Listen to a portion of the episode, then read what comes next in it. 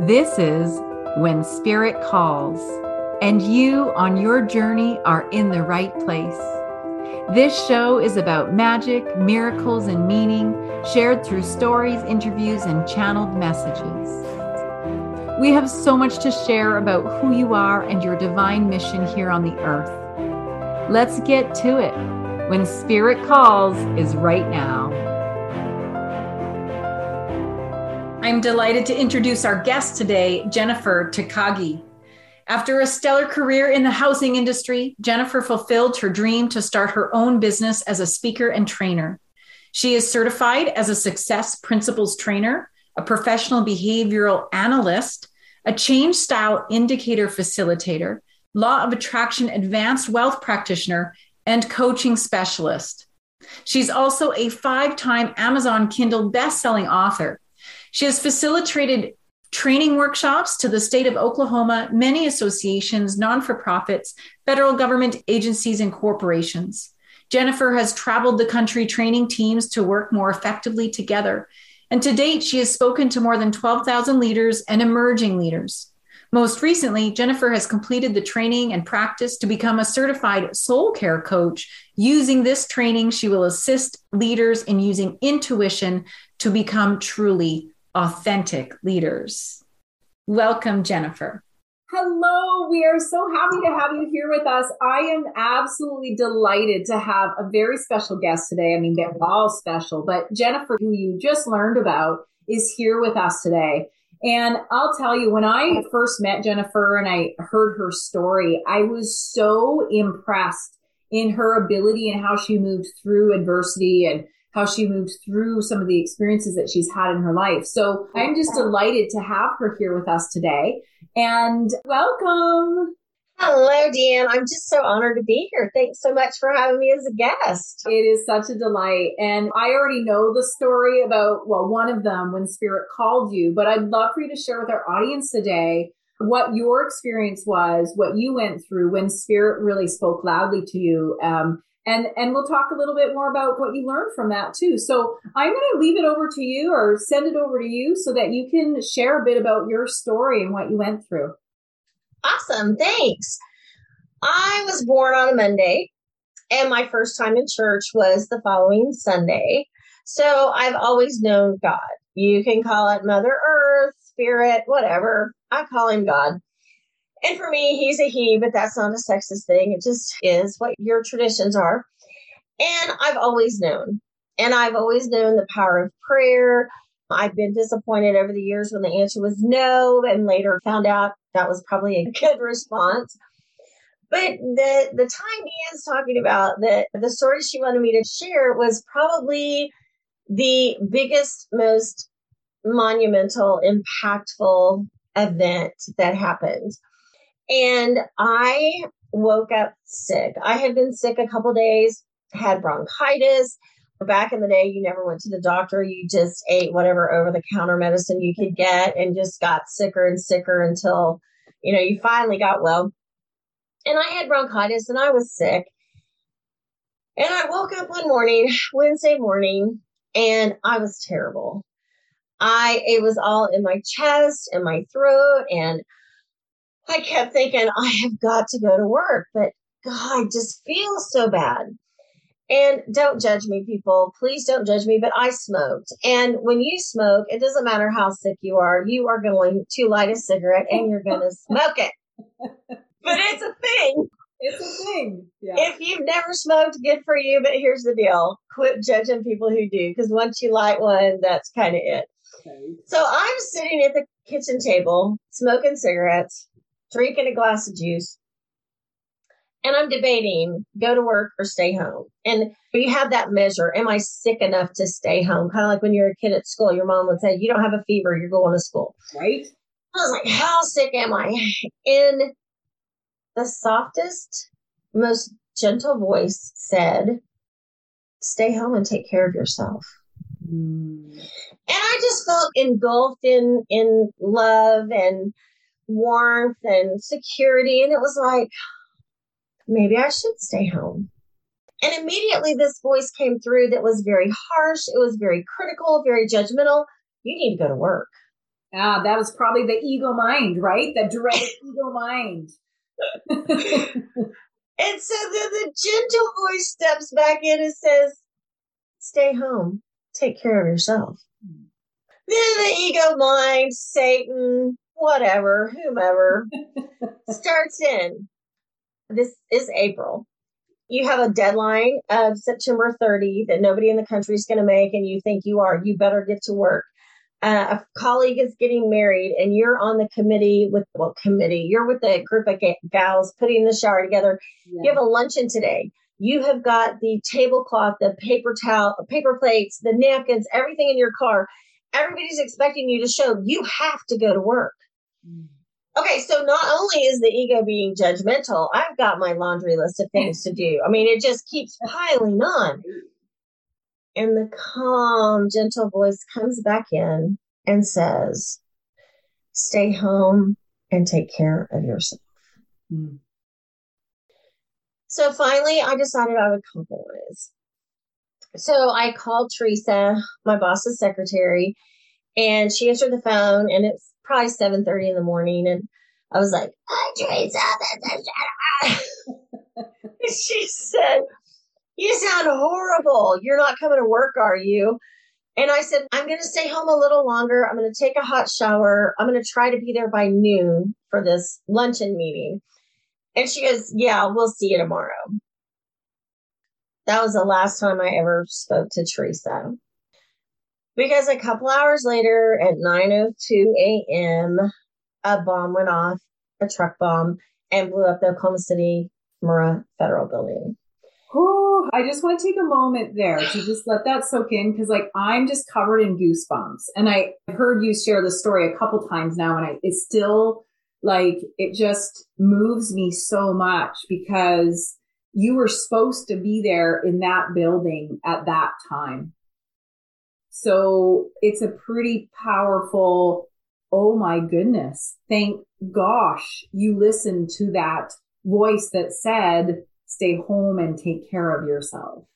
And I just want to allow the audience a moment to just take that in. Yeah, Jennifer was supposed to go to work and she was sick and she didn't go and a bomb exploded her building where she lost. Why don't you share the colleagues that you lost in that experience? Yeah, there were 168 killed in the bombing and there were 35 from my office killed. And we had two new employees that I didn't know and hadn't met. But the other 33, not only did I know, I had worked with and was friends with. So, wow. yeah, it was catastrophic. We had, there was a big early out, early retirement thing that happened in March. And so we had quite a few people that obviously were saved because they had chosen to retire. But we probably had on that day, I'm going to say about 120 employees. Okay. And then 35 of them were were killed. Were killed. Yeah. But so amazing. These are things that are so miraculous and that you weren't there and you didn't have to experience any death or injury at least. But there's trauma still attached to that because you've now lost a lot of people that you knew and cared for. And so what was that process like for you after? Did you go into like grief or denial? Did you feel guilty that you weren't at work and so you didn't have to be there with all of them? What was that aftermath of that? I'll start with the survivor's guilt syndrome because that is very true for many people. And it shows up in so many ways. Like I had, I still to this day have people say, I was going to go downtown that day, but I didn't, or I would have been killed too. uh, okay. Okay. okay. And then I've had people say, Oh, how guilty you must have felt. How did you move on? Like you had to have been consumed. Yeah. Well, I'm very fortunate. Again, I already said born on a Monday, first time in church was the next Sunday.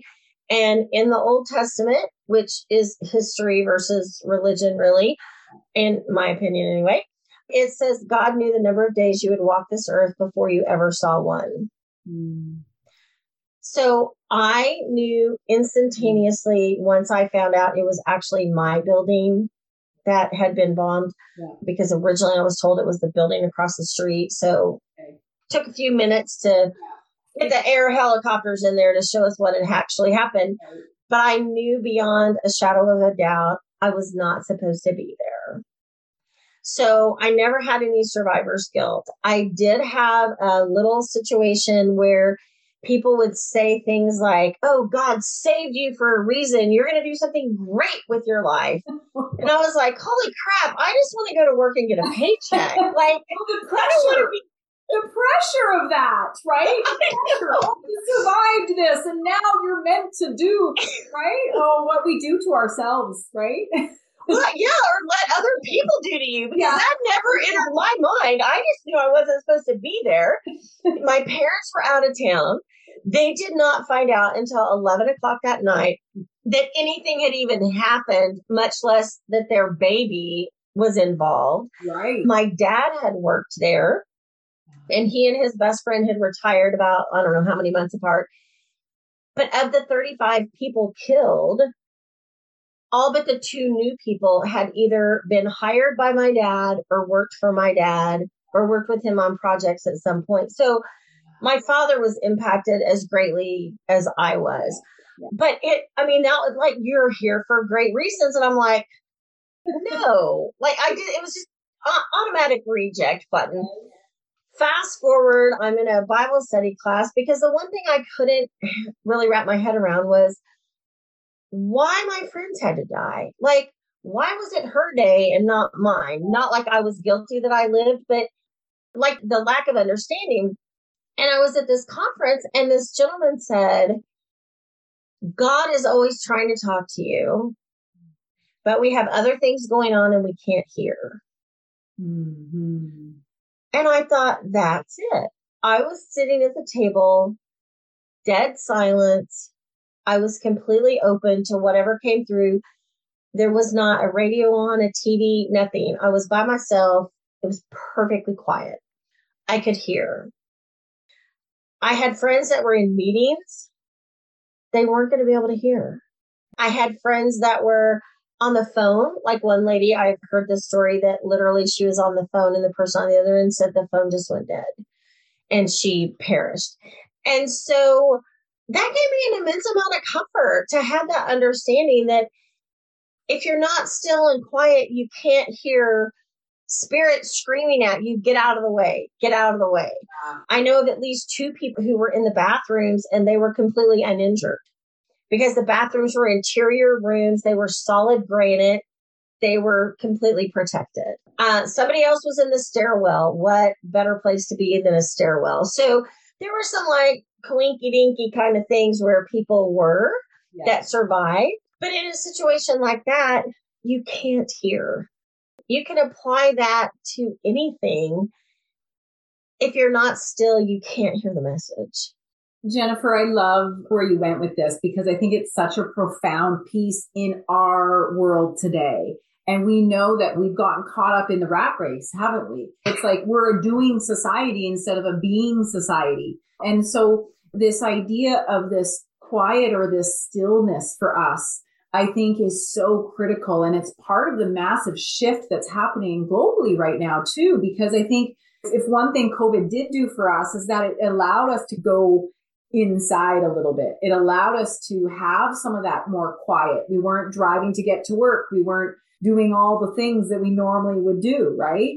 And so it really allowed for some of that quietness to come in. And so what I'm seeing as a spiritual mentor is that a lot of people are coming and they're saying, Oh my God, I'm getting this and I'm getting this. And now I don't know what to do with this information. and so now this, we're moving into that next phase. But if people could just be still and listen in, I think that this story is such a testament to the power of that listening, to quieting the, the mind, to quieting what's happening around you in your environment as well and creating that space in which you can receive that divine information. So I think that's brilliant. You also said something else really profound that I really loved. And it was before you even live one day, God already knows how many days you're going to live. It was something to that effect. I butchered the quote, but you get the idea. And I think that's really powerful as well because I think we do tend to get kind of wrapped up in the fear. Would you agree with that, Jennifer? That like fear is such a, I mean, you even had your ego mind fear coming in. Oh my God, I got all this stuff to do and I got to meet the deadline. And I, that's fear, right?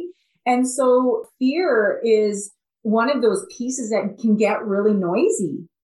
And it's what distracts us from the divine information from God or spirit, whatever it is that's trying to get through. So, do you have any tips for anyone around fear? Because even you going through a trauma experience and losing all those people that you love too, like, did you have any fear about going into work after that or fear of losing people that you loved or cared about? Did that come up for you at all? Well, it didn't for me. And I was, I'm just very fortunate. I'm so fortunate that a lot of those emotional things did not hit me the same way they hit other people. Obviously, I had my own grief, I had my own path to follow. So let me back up one second and I'll answer that. My godmother told me one day, and she's probably she's still alive she's probably one of the strongest christian women you'll ever know and the most loving kind anything positive you can say about Christianity, she embodies. And she said, I just want you to know when God talks to you, it may not make any sense, but it's gentle and it's kind. Yeah. If Satan talks to you, it's scary. So if you ever get a message that's scary, just know it is not from above. It is not. And she was doing laundry and she had lived in Ohio and had a basement and was doing laundry in the basement. And all of a sudden, it was the whole house can burn down and you will be fine. And she thought, that is the craziest thing I have ever thought. Like, where did that come from? Fast forward a couple months, she and her husband are out of town. Their son was a senior in high school, so he stayed home going to school. She gets a call in the middle of the night from the neighbor across the street and he says, Your house burnt to the ground, but your son is fine. and she went, Wait, what? And he said, Our dog started barking in the night, which it never happens. I got up to see what was happening. Your house was engulfed, but we got Chris out. He's fine. And she said, We're headed, they drove from Ohio to Idaho because we're headed home first thing in the morning. Wow they rebuilt the whole house, they replaced everything, and she just knew, God knew something was wrong with that house and it was going to burn to the ground, but then it would be okay. And yeah. she was okay. So for a number of years, I carried that with me. Yeah. It might be a crazy message, but if it's not scary, it's okay. I love it. So I met my girlfriend's house and we had worked together for a number of years. And she's very traumatized by the bombing. She wasn't there either. It seems like a lot of the people who weren't there were more traumatized than the people who survived it physically mm. in the moment. And she said, I'm scared of strangers. I see a moving truck and I'm scared and I just can't leave the house. Mm. And I can be very blunt. I said, that's the biggest crock of crap I've ever heard in my life. Strangers came to our rescue strangers came from all over the state, all over the country to try to find survivors, to get the deceased people back to their families, drive the cars out of the parking cars. I mean, like, strangers came and helped us and our friends. So I don't know why you'd be scared of a stranger. That is the stupidest thing I've ever heard. Because again, I can be critical. That's stupid. Moving van, how many times have you moved? And she was like, Well, a lot. And I said, And what did we move in? a moving van. Just because two idiots and how many others behind the scenes that we'll never know, and I'm not a conspiracy theorist, so I don't even care. Yeah. They rented a truck, they filled it full of fertilizer and fuel and drove it up, and they did that. Okay, that's one moving van used for evil compared to how many thousands yeah. used for good. So I think on the fear point, we hear of one bad thing and assume it's always going to be bad. Mm. Yeah. Aren't we so good at doing that? We have this bad experience. And then so we decide that the next experience that's going to be like that is going to be bad too. Right. And so then we set ourselves up almost for this decline of things to happen. It's like waiting for the other shoe to drop. You know, that saying where it's like, oh, everything is so great, but things are going to get really crappy soon because they always do. Right. And so we have this way of thinking about life, don't we? I love that you brought that up because I think that's something to shake up a little bit in our thought process. Yeah, I mean, who says it's going to get worse? And I remember having a conversation with you, gosh, I don't know how many months ago. I was not getting COVID. End of story. I'm not. I reject this. I wash my hands. I wear a mask where I have to. I'm not getting COVID.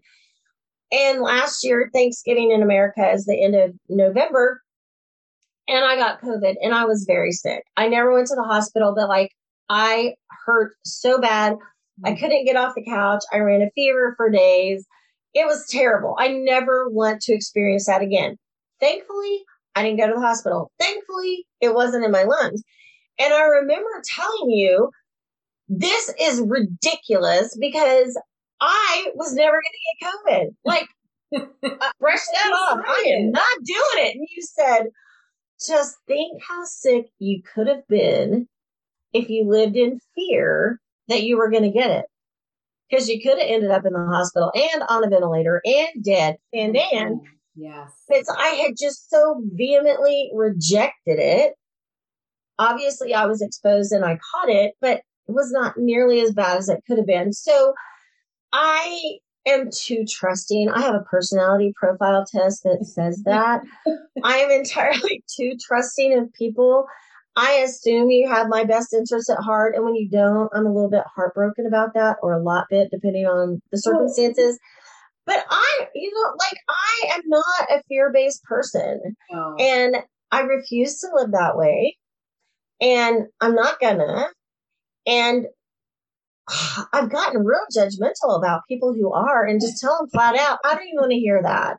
I offended a girlfriend because she told me how Satan had taken over the world and was winning. And I was like, He'll never win. I don't even know why you're saying that. And I can't even hear those words. And she got all butt hurt and pissed off. But I can't even hear it anymore because the world is a great place. It's a magical place. So much more to learn, so much more to explore. Do I have bad days? Yes. Yes. Yeah. Do things not always go my way? Probably more often than I want to admit. But I'm happy living in my optimistic bubble of, you know, somebody said something about what would you ever do if there were another bombing you were involved in? And I said, I don't have to worry about that because it will never happen to me again. I know as if I know I'm going to take my next breath. I will never have to live through that again. I want to commend you on this idea, this concept that you believe that everyone has your best interest at heart. Because to be honest, I would much rather have that perspective on life that everyone always has my back. Everyone is always meant to help me, to support me, to love me. And yes, it bites us sometimes, but I'd way rather to have that thought and that belief than to have one that everyone's out to get me. Because if I have the one that's everyone out to get me, oh my gosh, I'm not going to be living at all. Right? What you focus on, you get more of. If there everybody's out to get you, they're coming in droves. This is exactly the point here because Jennifer, I think that again, we, we allow the fear to create the narrative and we, we allow it to control us. But the truth is, it's that that's our ego mind. The ego mind doesn't rule the roost, does it? We have control over that ego mind. And so we have a lot more power over that. So I, I want to allow it to be part of the message today for the listeners, for them to recognize that they have the power to shift that thinking and they can choose if they want to choose to focus on negativity and things going sideways and when the next bad thing is going to happen. So be it. But they're going to miss out. They're going to miss out on joy. They're going to miss out on being present. They're going to miss out on so much because of that. So that is not to induce any type of fear in people to say, oh my God, if I don't get rid of fear, I'm in big trouble. It's a practice, people. And I still have to work on that. I'm not free of fear. Jennifer, Jennifer's a little bit more free of fear than I am even. She's just one of those like warrior goddesses, right? But nonetheless, nonetheless though, fear is going to come up. The point is how we respond to the fear. And I do believe that if we can look at fear as a gateway of possibility, ooh, what's on the other side of that? That's scary to me, but what could that look like? Or if I change how I look at this, how does it change everything? And so that's an invitation. And you also said something else that was really profound. And I want to just highlight that before we wrap up today. You, when you were talking about your grandmother, she says, God always speaks gently and with grace, something like that. Again, butchering your quotes, but nonetheless, there is something to be said about that. And so oftentimes, and I'm sure you have this in your coaching practice as well, Jennifer, you know, where people come and they're like, oh, I just like, you know, I don't know how to tell whether it's my ego mind or whether it's my intuition. What's actually speaking to me here? And I think that what you shared today was really powerful because it's an indication of what is speaking what. And so when something comes in with graceful and joy of guidance and navigation and telling us something that we need to look at, it's not supposed to be fear based. It's not supposed to be angry. It's supposed to be gentle and kind and loving. And so that is a bit of a tip for everyone listening today. If you're really struggling between, okay, is that my ego talking? Is that someone else talking? Is that intuition talking? When spirit, when God works through us, it's gentle and it's kind and it will definitely lead us down the right path. So, Jennifer, I want to give you a chance for any last words of wisdom to share with everyone today. And if you would let them know how to reach you as well, as you've heard in her bio, she does have incredible programs around leadership and is a wonderful coach. So, Jennifer, last words of wisdom and how they can reach you if they want to find you. Well, I love what you said about we have a choice and we can wake up every day and when we stub our toe, we can tell ourselves, that's the way my whole day is going to go. And you will literally create a whole day of running into traffic, spilling coffee on your blouse, being late to a meeting, the computer goes down. You literally create that. Yeah. Or you can stub your toe and say, Oh, thank goodness I got that out of the way. It's going to be a great day and move on. And so it's our choice how we want to do things. My website is takagiconsulting.com and it is being upgraded right now. It should be ready by the time this airs for the world. So there should be links to be able to schedule a um, discovery call with me, see what you're doing, what I have to offer, if there's a fit there. I do Akashic readings. I have kind of bundled together Akashic readings with some heart healing and some Reiki. And so it's kind of a mm. fun little session to put it all together. And, you know, you can't break it all down like exactly what's going to happen because everybody has different stuff in their life. But my biggest invitation to people is be open to the possibility of the good in the world. Yes, be open to the possibility of the good in the world. So that was just so brilliant, Jennifer. You are such a great speaker and you bring such life and energy to all your talks that you do. So we will have to do this again. So folks, again, takagiconsulting.com and that is T-A-K-A-G-I consulting.com. Go and check that out if you feel called today uh, take advantage of Jennifer's beautiful opportunity for you to uh, do a discovery call with her. And folks, we will see you again next time and hear from you again next time on our next episode of When Spirit Calls. Thank you so much, Jennifer. Thank you so much for having me. Bye for now, everyone. Bye bye. So happy you could join us today, and we hope that you found comfort and inspiration with wherever you are at right now. If you feel you received a gift in today's message, please pass that gift along to a loved one by sharing this episode with them. To continue this conversation, please join me at rosehope.ca, and when you do, be sure to access your free gift by signing up for the When Spirit Calls newsletter. I'm looking forward to connecting with you again soon.